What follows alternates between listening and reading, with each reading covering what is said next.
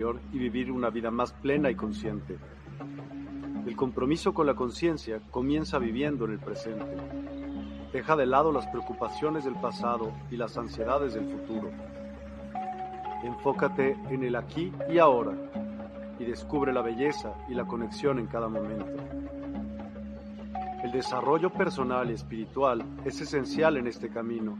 Dedica tiempo a conocerte a ti mismo, descubre tus valores, creencias y nutre tu crecimiento interior a través de prácticas como la meditación y la reflexión. Despertarás tu conciencia y experimentarás una transformación profunda. El compromiso con la conciencia no se detiene en nosotros mismos, también implica conectarnos con nuestro entorno y con los demás. Cuidemos y respetemos a la naturaleza, establezcamos relaciones significativas, practiquemos la empatía y la compasión. Juntos podemos construir un mundo más consciente y equilibrado. Únete a nuestra comunidad en Despierta. Participa en nuestros programas en vivo, donde descubrirás enseñanzas inspiradoras, técnicas de meditación y conversaciones reveladoras. Síguenos en nuestras redes sociales para obtener contenido adicional y ser parte de nuestro movimiento de despertar de la conciencia. El compromiso con la conciencia es un viaje personal, pero juntos podemos construir una comunidad consciente y transformadora.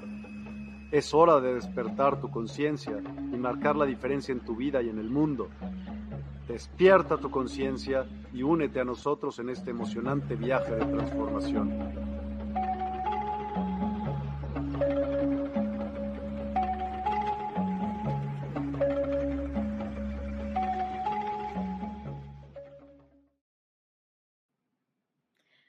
Hola, muy buenas tardes, amigos y amigas.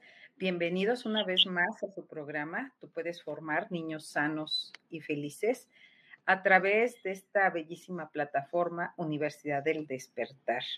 Les doy la más cordial bienvenida a su servidora, Patti Valderas, y damos la bienvenida a nuestra querida psicóloga Marisela Luján. Hola, Mari, ¿cómo te encuentras el día de hoy? Hola, maestra Patti, y buenas tardes a todos aquellos que hoy nos acompañan. Ofrecemos una disculpa, tuvimos problemas técnicos, pero ya al parecer ya salimos de eso. Y pues empezamos. Así es, después de, estos pequeños problemas técnicos que nos impidieron comenzar este, a tiempo, nuevamente una disculpa, pero hoy tenemos un, un tema también muy interesante eh, desde hace varias semanas hemos venido abordando las heridas de, nuestro niño interno y hoy vamos a abordar la tercera herida, que es la herida del rechazo. ¿Qué es el rechazo? ¿Qué características tiene? ¿Cómo nos sentimos, por ejemplo, cuando alguien nos rechaza? ¿Cómo venimos cargando esta herida que es programada pues desde que prácticamente somos engendrados y que venimos arrastrando hasta nuestra, hasta nuestra etapa como adultos. ¿Qué nos puedes mencionar al respecto del rechazo, Mari? Efectivamente, es una palabra muy fuerte, ¿no se te hace a ti? Mira, rechazo. Muy fuerte, muy fuerte la palabra. Como el sonido de chazo nos lleva cuando nos topamos con alguien de una forma tan grotesca. Y efectivamente, eh, la palabra rechazo tiene muchos significados. Por ejemplo, la resistencia, la contradicción, eh, no admitir algo, denegar algo, mostrar oposición, experimentar desprecio, es una palabra realmente que daña nuestra psique y también nuestra parte física, porque todas las heridas de la infancia son traumatizadas, tienen un cuerpo y tienen una forma. No vamos a ahondar mucho sobre esas características sin embargo, pues en el transcurso de que vayamos describiendo esa personalidad, pues nos vamos a dar cuenta de todas esas personas, incluyéndonos a nosotros mismos, que podemos estar experimentando un rechazo. Y como tú bien lo dijiste, la herida del rechazo se manifiesta aún antes de la concepción, durante el embarazo y al nacer. Es una de las heridas más profundas. Dolorosas, ¿no? Dolorosas y profundas. Más profundas y más horribles, terribles que podamos experimentar. Y pues sí. Pues, por ejemplo, eh, los niños, los adolescentes, nosotras que trabajamos en el ámbito educativo, nos hablan mucho de, de inclusión, de incluir. Y esa inclusión, esta, esta palabra y esta forma de ver ahora la educación es precisamente porque varias situaciones de aprendizaje fomentaban que los niños y los adolescentes fueran de alguna manera excluidos, ¿no? Rechazados por no llevar el mismo ritmo de aprendizaje que la mayoría de los estudiantes o bien por tener este alguna limitación tal vez física y si se pone uno a pensar en estos casos, pues ese es un, es un tipo de rechazo, es un ejemplo que estoy dando como para hacer conciencia de qué tan feo puede ser el rechazo, aunque estamos hablando de un rechazo que puede ser desde antes de la concepción, durante el embarazo y durante la infancia. Entonces, pongámonos un poquito en el zapato del otro y pensemos en esos casos especiales o cuántas veces, Mari, nosotros mismos nos hemos sentido rechazados porque pensamos diferente porque sentimos diferente, porque hablamos diferente. Yo lo he llegado a sentir y es algo que no es para nada agradable y que te causa dolor, ¿no? Yo puse este ejemplo, pero sé que tú vas a abundar más sobre esa herida del rechazo desde antes de que vengamos a este, a este plan.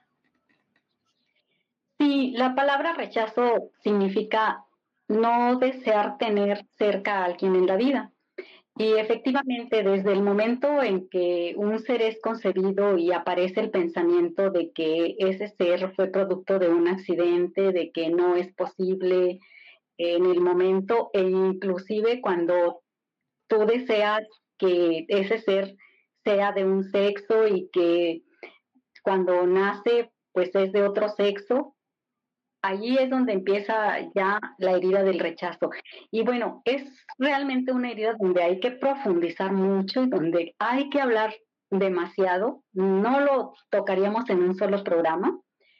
Sin embargo, hablando de vidas pasadas, acerca del rechazo, pues se dice que el rechazo, cuando se empieza a experimentar después del nacimiento, es porque ya fue instalado con ese pensamiento o con ese, con ese sentimiento de la madre hacia el producto.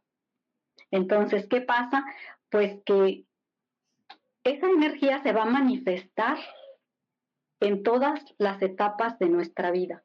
A veces va a ser en momentos y a veces, a veces va a ser de forma continua.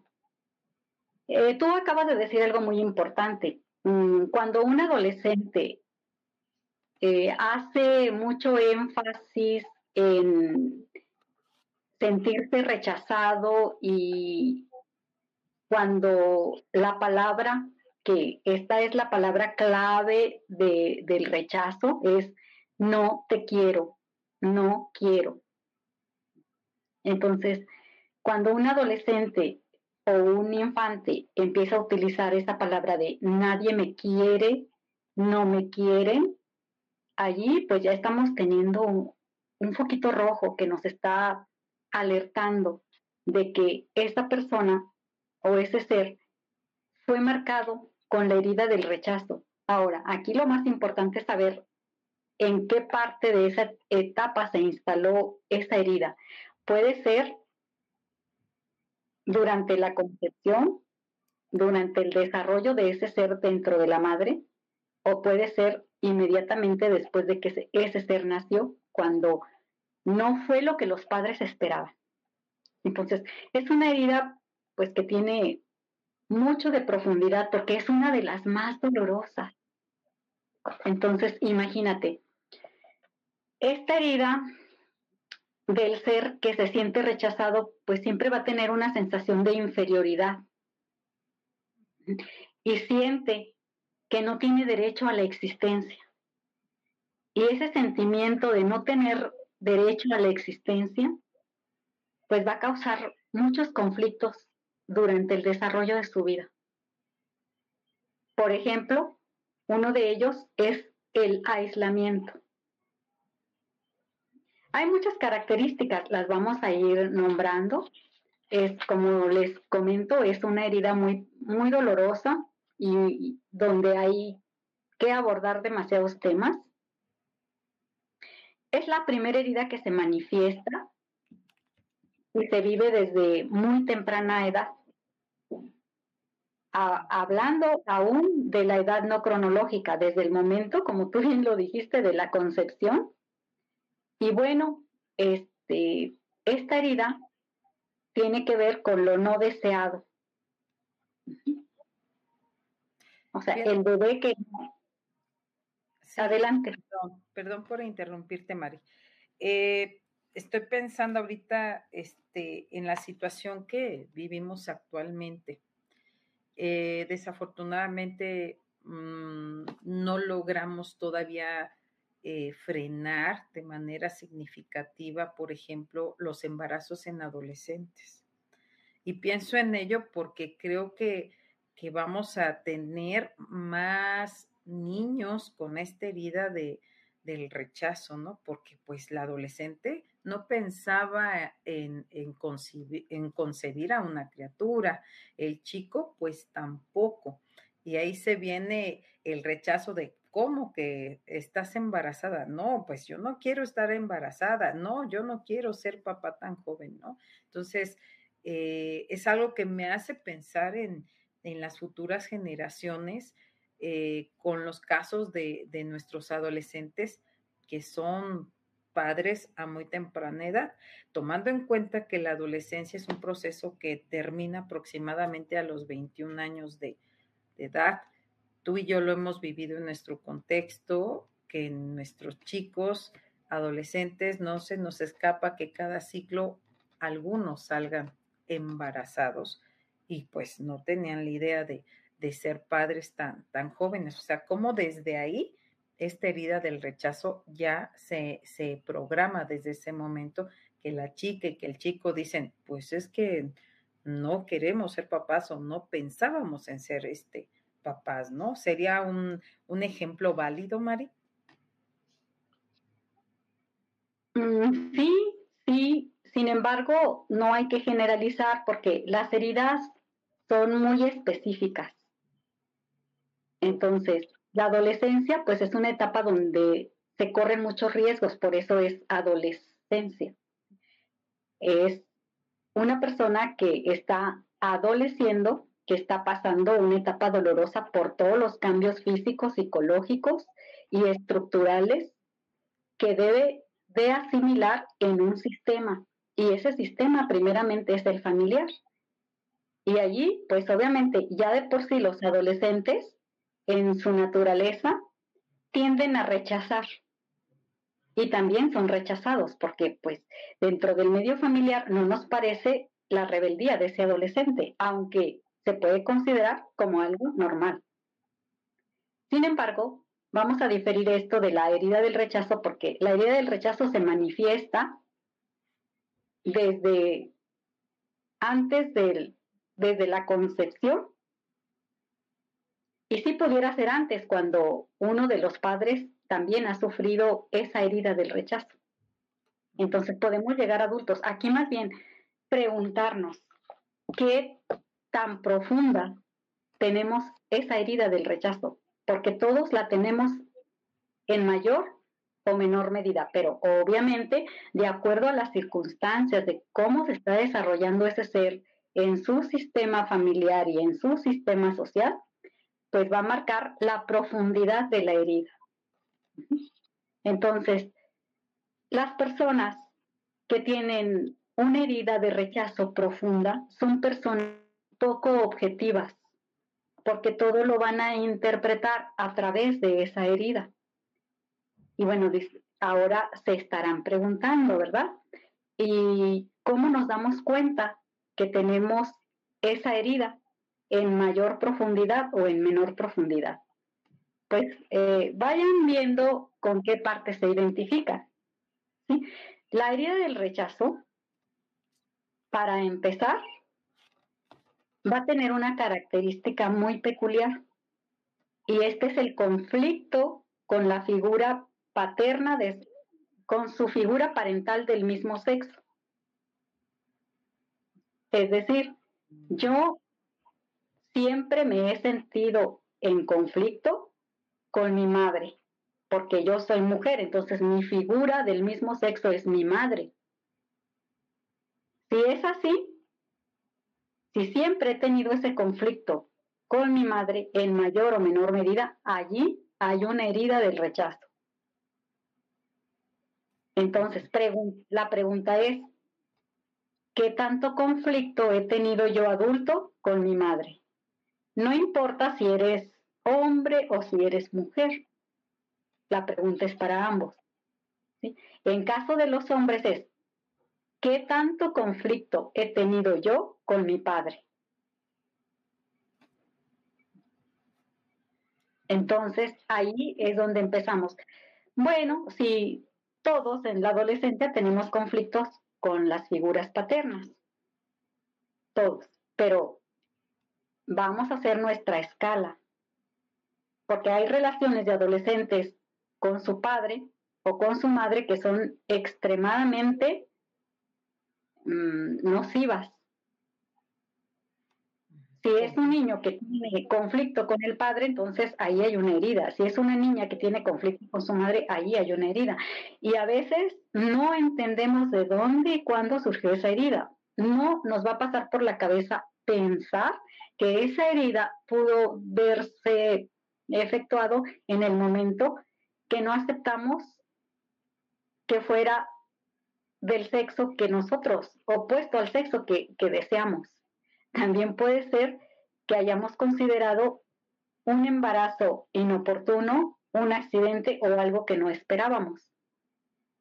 Y, eso es complicado porque van a ser el bebé o la bebé, vamos a empezar a tener una serie de problemas y no nos vamos a poner a pensar que en el momento que se, que se instaló ese pensamiento, se instaló la herida del rechazo y es algo, es como una especie de energía que la persona no va a poder explicar, pero la va a sentir. ¿Y qué va a sentir? Pues va a sentir precisamente que no, no tiene un lugar en este planeta, en la Tierra. Se va a sentir inadecuada, va a sentir que no encaja ni en su familia, ni en ningún grupo. Por eso las personas tienen una peculiaridad muy especial. Porque dicen, es el, el patito feo, el arroz negrito, es alguien que no, no esperábamos en la familia. Y es una persona que va a tener rechazo hacia los alimentos en mayor o menor medida que se puede dar de dos formas. Puede ser rechazo en los alimentos porque es selectivo, no come cualquier cosa, cualquier alimento, es, eh, diría mi madre, es melindroso o remilgoso, o bien va a tender a vomitar. Pero aquí lo principal es que va a procurar, bueno, de manera natural por la, la herida, a tener un cuerpo muy delgado y entre más delgado lo tenga y entre más eh, parezca que se desvanece, que se debilita, entre más invisible parezca ante los sistemas, más profunda va a estar esa herida. Mm, Qué interesante lo que nos estás este, mencionando y se vienen a mi mente las frases de ¿por qué me tuviste? ¿Por qué nací? ¿No? O sea, porque desde ese momento ya te están mostrando que, que se sienten rechazados. Tenemos algunos comentarios, Mari. De hecho, acabas de, acabas de hacer una pregunta muy importante porque es la sensación de sentirse infravalorado, infravalorada. Mm y también tiende mucho a los pensamientos negativos o hacia la oscuridad. Sobre todo los pensamientos negativos, ¿no? Son, muy, son, personalidades muy huidizas, ¿sí? Su carácter tiende a evitar, siempre va a encontrar una forma de sufrimiento en relación a la interrelación que haga con los demás, en mayor o menor medida. Va a pensar posiblemente que no se siente suficiente para los demás, aun cuando estas personas tienen tendencias a ser perfeccionistas, perfeccionistas porque quieren agradar, o sea, quieren encajar. Encajar. Sin embargo, ellos mismos o ellas mismas producen esta parte de chas, o sea, de toparse con esa pared y de alejarse. Por eso yo te decía que rechazo es una palabra mm, sumamente fuerte. Cuando dices, me rechazaron, es algo donde hubo un enfrentamiento y donde no pudiste entrar. O sea, no, no pudiste entrar. Entonces, ¿qué haces cuando no puedes entrar a algún lugar? ¿Qué haces? ¿Qué haces? Te alejas. Te alejan, te excluyen. ¿Sí? Así es. De hecho, el cuerpo da la impresión de ser un cuerpo que quiere desaparecer. Es estrecho, restringido, entonces tú los ves, inclusive pueden pasar hasta inadvertidos. Puede ser que en tu salón de clase haya un niño que, que sea invisible para ti, que un día digas, ay, o sea, no lo tenía en cuenta.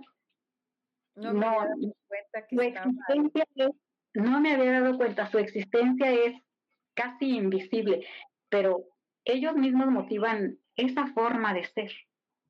Aunque con esa misma forma de ser tratan también de decirte, aquí estoy, existo. Claro, mírame, veme. Tenemos comentarios, Mari. Este, Miguel Newman dice, hola, buen día. Hola, Miguel. Te mandamos saludos. Te mandamos un abrazo. Dice, ¿qué mensaje nos dan el día de hoy? Bueno, pues ya estamos hablando de la herida del rechazo. Eh, Lulu Med San Hola, muy buenas noches. Buenas noches, Lulu. Buenas noches, Lulu. Un abrazo. Carmen Luna, excelente anochecer. Gracias, igualmente, Carmen. Este, Karina Trejo nos menciona, otra opción podría ser que el rechazo venga de generaciones atrás, es decir, la abuela rechaza a la madre, la madre rechaza a su hija. Mari. Eh, sí, Sí, de hecho, si vieron por ahí ya la película Encanto, pues ahí se van a dar cuenta de la herida del rechazo, ¿no? Cómo, bueno, este, cómo es esta persona que no puede ser nombrada dentro de la familia tiene que, tiene que alejarse porque no puede expresar la verdad, lo que su sistema familiar no está preparado para escuchar y cómo también este, tienen que sufrir dentro de la trama de esa película, este, precisamente Encanto, que es una niña que no es esperada porque ella no tiene ningún don, en, aparentemente no tiene ninguna cualidad. Y como la abuela este, no, no puede sanar también esa herida, porque para ella todos su sistema familiar o su, su castillo, su casa ha sido ha sido creada bajo imposiciones. Todos tienen que tener algo que le agrade a ella. Y cuando llega a Encanto, pues ella rompe todo el sistema y esa persona que no se puede, que tiene el don de la clarividencia y que no puede expresar con sus ideas porque sabe que su sistema no está preparado para, para afrontar la verdad, la realidad. ahí hay una escena muy bonita donde precisamente hasta nos da eh, qué hacer ante la herida del rechazo.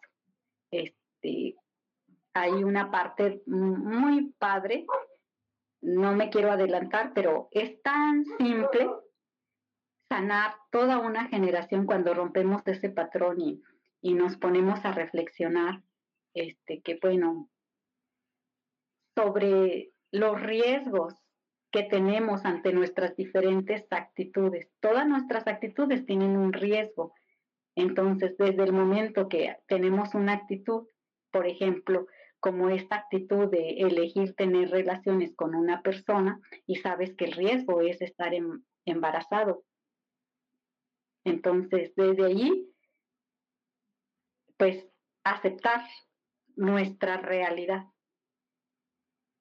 Entonces, pues estas personas que tienen esa herida del rechazo tan profunda son personas que siempre se van a sentir estrechos, restringidos, que van a querer desaparecer, que no van a querer ser visibles ante un grupo, porque tienen la sensación de estar en un cuerpo que no desean ocupar.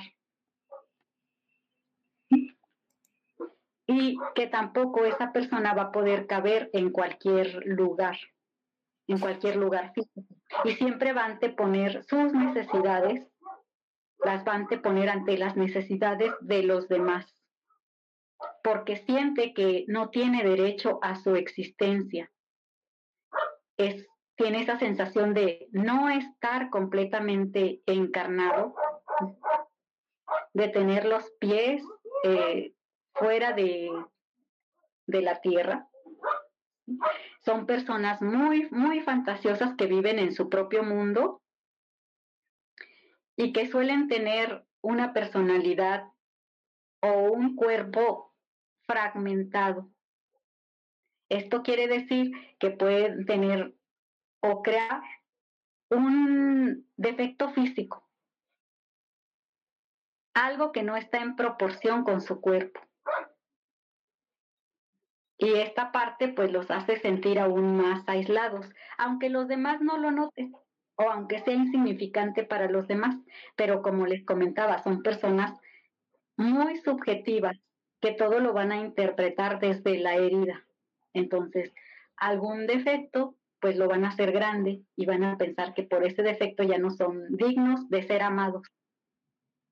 Es algo muy complejo, pero a mayor profundidad sea la herida del rechazo, pues mayor va a ser la actitud o la personalidad de este ser en relación a las características de la herida del rechazo.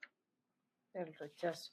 Fíjate que ahorita eh, me estaba acordando también por las características que nos diste de un chico en clase que pues mm, no es un orgullo decirlo ni mucho menos, pero pues no me había dado cuenta que de alguna manera que existía. O sea, no que no existiera, sino que no lo, lo reconocía como él, sino que era como, ah, sí, un alumno, pero hasta ahí. Pero no me había fijado este, realmente en su rostro, en su cuerpo.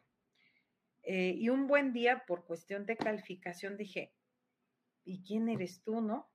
Y, y es un niño extremadamente delgado, bajito y que siempre traía gorrito.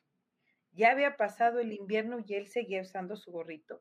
Y su Como Ajá, y su lugar en, en, el salón de clases, el que siempre tenía, era el que estaba pegadito a la pared en uno de los muros que dividía las, las este, ventanas. Y por su mismo tamaño y delgadez, yo te puedo decir que se mimetizaba ahí y no hablaba nada y súper tapadito que apenas le veías esta parte, Y, ya pasando el invierno y todo, llegó un momento que, que, me llamó la atención, dije, ya no es tiempo de traer gorritos. Y fue cuando me brincó, porque ya lo vi diferente, porque todos los demás ya no traían gorrito. Y fue cuando pude poner atención, pero sí es, este, era un chico muy introvertido y bueno, ya a partir de ese momento le empecé a poner más atención, a preguntarle cosas a las cuales decía sí, no, ven, muy reservado. Cuando detectamos cierta situación, este, y que tenía situaciones muy difíciles en la familia, fue cuando lo canalizamos este, al psicólogo, lo canalizamos contigo y ya a final de ciclo vimos un cambio muy interesante en él. ¿Cuál fue el primer cambio que yo observé en este alumno? Se quitó el gorro. Ya no lo usó. Ya lo podía ver más, este, ya se acercaba un poquito más a mí porque para nada tenía un acercamiento en un inicio y ya me preguntaba, ¿no? Por su situación, este, académica, pero ¿cuántas veces como adultos, no solo yo en mi ámbito educativo o tú, no vemos a las personas porque como tú bien lo decías, tratan de esconderse, tratan de hacerse chiquitos porque se sienten se sienten rechazados, pero cuando ya les pones atención y los llevas por el camino pertinente, hay un cambio en ellos. Y tú y yo esperamos mucho de este chico, cómo vaya progresando, ¿no? O sea, es, eh, nosotras tenemos mucha fe en que este niño va a salir adelante de las situaciones familiares que, que tiene y es lo que yo creo que, que a ti, a mí y a, a, los compañeros nos causa mucha satisfacción en que nos hayamos dado cuenta de la existencia de este chico y que ahora él se dé cuenta de que es importante para este mundo, ¿no? Y suelen ser personas muy prudentes y tranquilas y tratan de no dar problemas a los demás ni hacer ruido. Sí. Los puedes tener atrás y ni cuenta te das, ¿verdad? Son muy sigilosos. Sin embargo, eh, estos niños viven en un mundo imaginario, son muy creativos y no pueden identificarse con los miembros de su familia. Y precisamente por esta parte, ¿verdad? Porque ellos son, en, en su interior, ellos tienen esa necesidad de huir de su familia, de huir de cualquier sistema, porque en su imaginación, aunque ellos no sepan por qué lo sienten, saben que les es difícil interactuar con los demás. Y sí, o sea, tiene mucho que ver también esta parte de generacional, porque si nos, nos pusiéramos a hacer un genograma, donde pudiéramos especificar las personalidades de nuestros antepasados más cercanos, nos daríamos cuenta de aquellas características que se van repitiendo y que pudiéramos encontrar por allí esta herida del rechazo que se va a ir transmitiendo de generación en generación. O al menos en algún miembro de cada una de las generaciones, porque es una herida que no ha sido sanada, no ha sido tratada. Mm, qué interesante, o sea, también ponernos eh, a pensar en nuestras madres, abuelas, abuelos, tíos, porque todos, yo creo que en nuestras familias tenemos una persona o varias personas con estas este, características, ¿no? Y con esa herida del rechazo muy, muy, este, muy profunda. Y como tú lo decías, de menor o mayor grado, todos podemos tener esa, esa herida, pero también depende de nosotros ser personas conscientes y decir, hasta aquí, ya no más, ¿no? te vas a dar cuenta de lo fácil que es poder sanar esta herida. Sí, como ya te lo dije, en esta película de encanto podemos ver una escena donde podemos ver esa parte de, de cómo solucionar y cómo cómo tumbar toda, todo es, esa estructura que vamos, vamos generando en nuestro sistema familiar a partir del rechazo. Eh, estas personas también suelen amar, suelen amar intensamente, pero no suelen aceptar ser amados. Cuando encuentran el amor, no lo, no lo pueden valorar porque ellos tienen la creencia de que no lo merecen y se sienten asfixiados. Eh, son, de esas personas que pueden hacer todo por alguien, pero cuando ya tienen a ese alguien, ah, de repente desaparecen, se van. Y, dices, bueno, pero ¿por, ¿por qué te, te vas, no? simplemente ellos tienen esa sensación de no merecer ese, ese amor, de sentirse asfixiados con tanto amor. Y ellos no lo saben explicar. No, no saben por qué se alejan y, la otra persona se desconcierta porque tampoco sabe por qué esa persona insistió tanto en una relación y de repente cuando ya se puede, digamos, de una manera solidificar esa relación, se va, se marcha y no hay explicación alguna. También es el, miedo de ser, perdón, también es el miedo a, entregarse y a ser, este, el ser amado, ¿no? O sea, porque sí, yo creo que, es como un miedo, ¿no? No, no estoy, este, completamente segura, pero así lo podría, este, visualizar. Miedo a, a ser amado. Sí, más que miedo es el pánico de no cumplir con las expectativas del ser que tiene enfrente, porque no se siente digno o digna de ese amor. Hay otra forma de poder identificar esta herida del rechazo y tiene que ver precisamente con aquellas personas que son sobreprotegidos. También, o sea, ¿qué tanto sobreproteges tú a tu hijo o a tu hija? Al grado de que esta persona se percibe como rechazado porque no le das la oportunidad de ser el mismo o de desarrollar sus capacidades. Entonces, ¿quién lo dijera que sobreproteger a alguien es una forma de rechazar? Mm. Tenemos un comentario, Mari. Dice Karina Trejo. ¿Cómo ayudar a esas personas además de terapia psicológica? ¿Y cuál sería la mejor autoayuda? Bueno, primero es importante que reflexionemos si nosotros mismos estamos siendo víctimas de esa herida del rechazo y también observar quiénes de nuestra familia pueden estar sufriendo esa herida del rechazo, reconocerla. Aparte, pues hay varias características para podernos darnos cuenta. Ya dijimos que pueden ser personas sobreprotegidas, qué tanto protejo yo a mis hijos, qué tanto me sentí sobreprotegida y ahora me siento tan vana y tan inútil porque no pude desarrollar mis capacidades, aunque soy consciente de que las tengo, de que tengo muchas ideas y de que podría hacer muchas cosas, pero como tú dijiste, interactuar con otro me va a hacer sentir inseguro y me va a generar pánico. Entonces, es ahí cuando me doy cuenta de que existe esa herida. ¿Qué tal? La pregunta es, la personalidad de, una, de un ser con la herida del rechazo es que suele ser huidizo. También allí podríamos con esta pregunta de ¿de qué estoy huyendo? ¿De qué huyo? ¿De qué me excluyo? ¿De qué me alejo?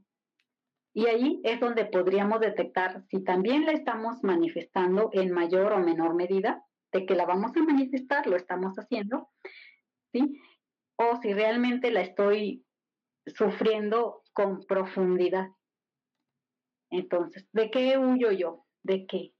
¿Qué es lo que me hace huir? El solo pensarlo me da pánico. ¿Qué es?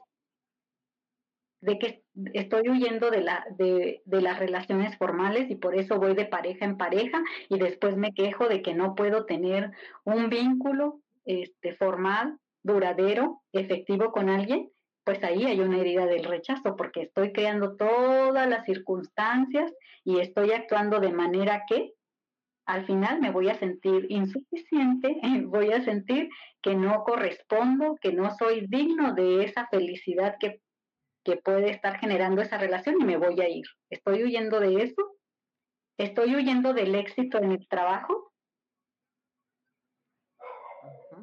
O sea, ya se va también al ámbito.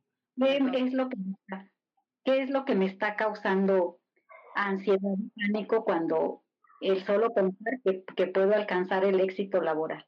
Porque tengo tantas ideas y no soy capaz de manifestarlas y ponerlas sobre la mesa y expresarlas? ¿Por qué? Mm. También está la otra. ¿Por qué no soy capaz de ser yo mismo o ser yo misma? Porque yo mismo o misma estoy creando esas circunstancias para ser invisible, porque no me atrevo a hablar. ¿Y por qué no me atrevo a amar? Tal vez porque tenga, tenga miedo. También es esta, sí, pánico, ¿verdad? Eh, ¿Por qué en mi vida aparecen esas preguntas existenciales de qué estoy haciendo en esta vida, a qué vine, qué hago, cuál es, cuál es mi misión, por qué estoy aquí, por qué no me siento como si perteneciera aquí, por qué siento que no puedo ser feliz y que nadie es capaz de proporcionarme esa felicidad. ¿Por qué? Son preguntas que nos pueden ayudar a autoexplorarnos o a explorar también a los miembros de nuestro sistema familiar. Y también, ¿por qué no? Si somos personajes públicos y estamos trabajando con personas, pues estos conocimientos nos pueden ayudar a motivar a la persona a que sane esa herida. Como tú bien lo dijiste, te diste cuenta de, de ese niñito, de ese adolescente, te acercaste, entendiste y lo motivaste a que, a que, a que afrontara esa problemática, y tú mencionaste una problemática familiar, y que lo entendió de alguna manera, ¿verdad? Este, siempre es muy importante, aunque no sepas por qué eres así, pues sí echarnos un clavado a esas preguntas que pueden ser dolorosas, pero preguntarles a nuestras figuras parentales, específicamente con la figura del mismo sexo y valorar en relación a los conflictos que hemos tenido con esa figura. En este caso, los hombres con su padre, las mujeres con su madre. ¿Qué tanto ha sido ese conflicto del rechazo? Si alguna vez, a pesar de que ya en mi infancia y en mi adolescencia y en mi edad adulta hemos tenido buena relación, pero siempre hay algo que no se puede explicar, pues también preguntarle a mamá, eh, cuéntame cómo fui concebido, ¿me deseabas? Que nos cuente la historia. Y ahí es donde podemos interactuar. A lo mejor nos, nos dice, ya, obviamente si haces esas preguntas es porque estás con disponibilidad de hacer un trabajo de sanación para esa herida. Mm, ok, tenemos algunos comentarios, Mari. Este, está Milagros Becerra. Hola, buenas noches. Hola, Milagros, buenas noches. Y tenemos el comentario de José Manuel Camacho que, que menciona, ¿cómo detectamos cuando se transforma del rechazo al chantaje? Esa es su pregunta. Sí, una persona, un ser que está sufriendo la herida del rechazo, no es una persona que se va a prestar para el chantaje, porque lo que quiere es no existir, lo que quiere es ser invisible, lo que quiere y que además siente, lo que quiere es no pertenecer y lo que siente es no sentirse adecuado para la vida. Por eso esas preguntas existenciales de ¿qué estoy haciendo aquí? Eh, la vida no tiene sentido, no, no encuentro un ancla aquí esta parte tan importante de hacer tierra, ¿verdad? De hacer tierra, de anclarnos a la tierra, precisamente eso es un, ¿cómo nos anclamos a la tierra? Entendiendo nuestra realidad. Así nos anclamos. Yo les acabo de decir que es una personalidad muy fantasiosa que crea su propio mundo y que en base a ese mundo va a crear su subjetividad y la va a interpretar en relación al otro. Y lo primero que va a pensar es, no me aman, no me quieren, no soy necesario, por lo tanto, no le va a importar esa parte de los chantajes. Es más, se aísla y si alguien no te dice, oye, ¿a dónde se fue fulanito o sutanita? Tú ni cuenta te das. Y no es una forma de chantaje. Ah. Cuando una persona empieza a chantajear, pues entonces ya es otro tipo de herida que abordaremos posteriormente en el siguiente programa. Pero pues estas personas sí llegan a veces a suicidarse porque no encuentran esa ancla con la tierra, sienten que este mundo no les pertenece, que no, no debieran de haber llegado, que ni siquiera debieran de haber sido concebidos. Y aunque nadie se lo diga, es una sensación que tienen. Por eso yo les comentaba que es muy importante que si detectamos una de estas características de estas personas, pues motivarla a que pregunte, a que sepa la verdad, a que para que después esa persona pueda entender por qué tiene esa sensación, esos sentimientos que no puede explicar, esa actitud, y puede entonces sanar la herida. Entonces pueda también aceptar, porque hablamos también de defectos físicos, algo en su cuerpo va a ser desproporcionado. Puede ser una persona que, que no tenga, que cuide que no tenga nada de pancita o que no tenga tantas pompitas o que este, tenga alguna situación con eh, alguno de sus, de sus, de, sus partes de sus cuerpos.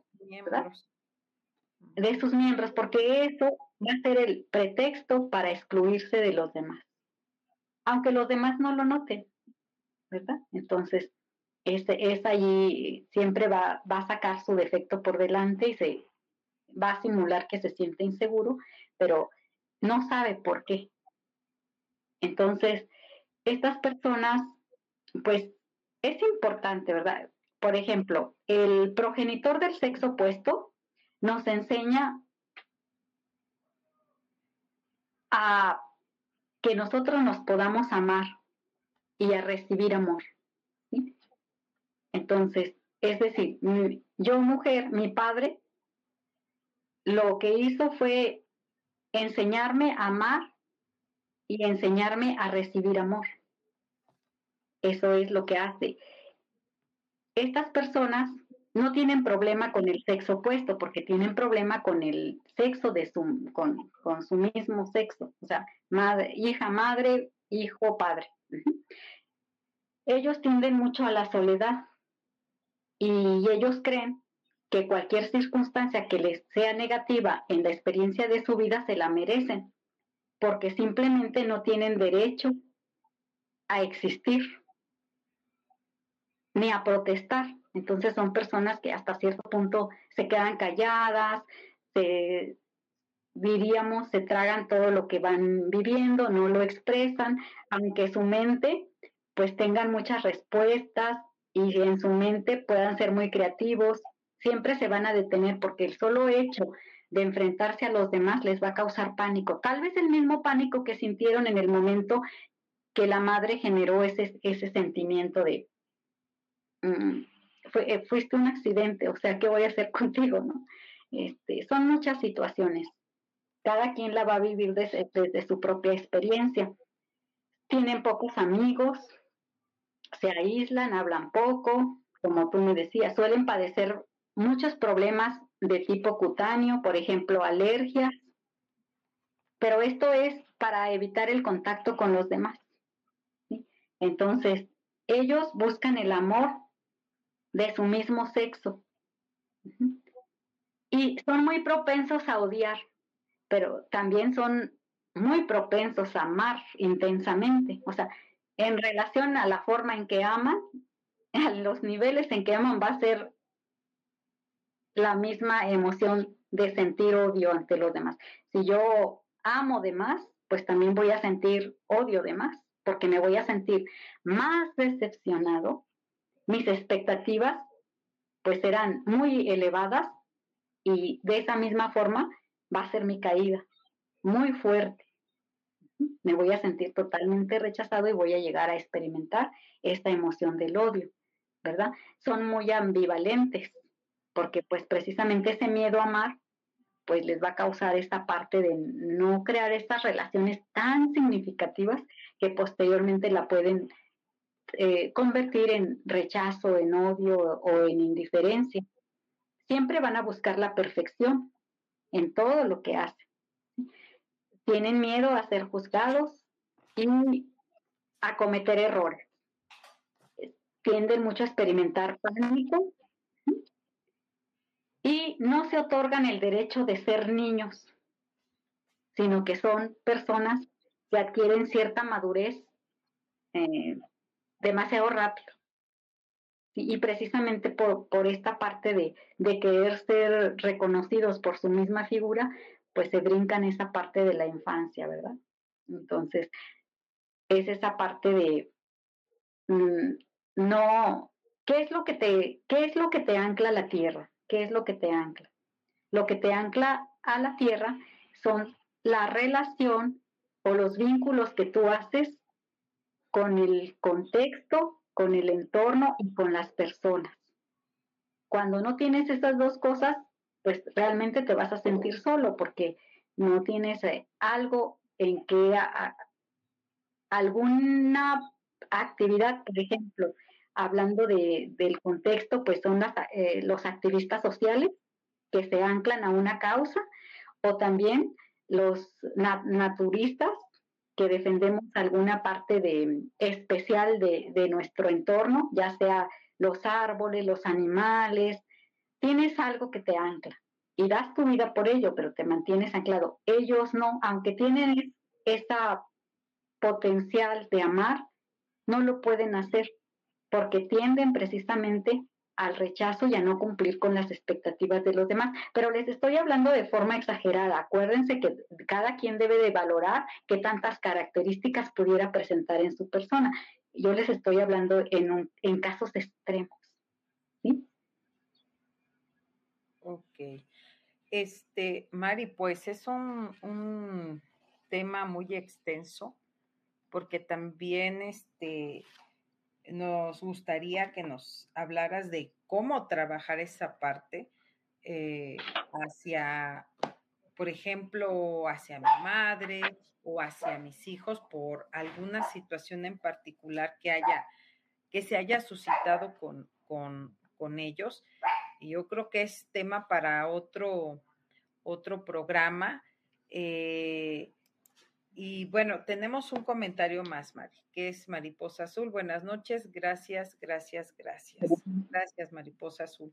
Este, recordándoles a todos mm, nuestro, público que nos escucha, que nos ve, que nos encontramos en esta plataforma de Universidad del Despertar de 7 a 8 de la tarde, horario del centro de México, un sábado sí, y un sábado no, y que pues nos pueden contactar.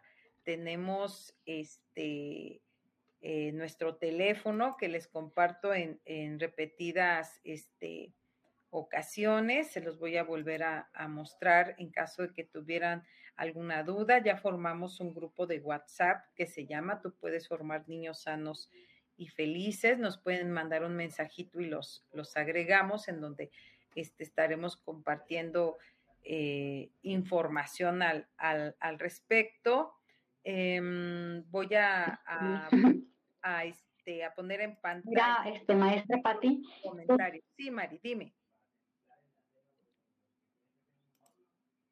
Ay, creo que ya no me. Mira, este, creo que sí podemos cerrar e, este tema. Es muy rápido. Eh, empezamos, empezamos tarde y, podemos cerrar este tema. Mira, las enfermedades relacionadas con la herida del rechazo es el cáncer, los problemas respiratorios, sobre eh, el sentimiento de, de pánico, las alergias a algunos alimentos o a sustancias, eh, personas que tienden a vomitar, personas que tienden al desmayo, agorafobia, el gusto por el azúcar, eh, llevar al límite sus emociones, los, las personalidades maníaco-depresivas, las personas suicidas. En este caso es muy importante estar al pendiente porque las personas con la herida del rechazo no suelen hablar de sus pensamientos suicidas o de sus deseos de muerte. Eh, son fanáticos, suelen imitar personalidades y vestirse como esas personalidades, me pongo a pensar en los adolescentes que a veces se hacen fanáticos de los anime o de cualquier artista, este, psicosis. Y para concluir este tema, yo les decía que la cura es tan fácil, tan fácil como hacer evidente toda esta sintomatología, todas estas características y perdonar. En la película de Encanto vemos cómo la abuela al final acepta a Encanto la abraza, la perdona y allí se derrumba todo el sistema familiar basado en esas exigencias para dar este, pie a una nueva forma de estructura. Y eso es lo que se pretende, romper esos patrones para crear estructuras más sanas. Entonces, esta máscara del, del huidizo se lleva a veces unos minutos, a veces unas semanas, pero en ocasiones nos la ponemos para toda la vida. Y lo más importante es, ir haciendo conciencia de en qué momento nos estamos sintiendo así para poder darnos cuenta de la profundidad de nuestra herida del rechazo. Así es, María. Qué interesante lo que nos acabas de, de decir. Y bueno, pues vamos a tener la segunda parte de, este tema de la herida del rechazo. Karina Trejo dice, muy acertados los comentarios de Mar. Gracias, buenas noches. Igualmente, Karina. Sí, yo creo que el próximo, programa, eh, para complementar esto del rechazo, eh, hablaríamos sobre el perdón. ¿Cómo perdonar? Algo tan fácil no debería de existir porque no tendríamos por qué perdonar a nadie si respetamos su esencia. Entonces, como yo les decía, estamos conscientes de que ante un acto vamos a tener pues una consecuencia, ¿verdad? Entonces, desde ese momento tendríamos que aceptar lo que nosotros mismos creamos. Así es. Lulú, gracias por siempre compartir temas tan interesantes. Abrazos a todos. Cecilia Nieto, gracias. Un Gracias, bonita noche, que descansen. Pues ya llegó la hora de, despedirnos. De desear una muy bonita noche a todos, agradecerles su presencia el día de hoy y pues les mandamos un fuerte abrazo, su servidora, y nuestra querida psicóloga Mar. Que tengan una muy bonita y bendecida noche. Hasta luego. Nos vemos, Mari, que estés bien. Gracias.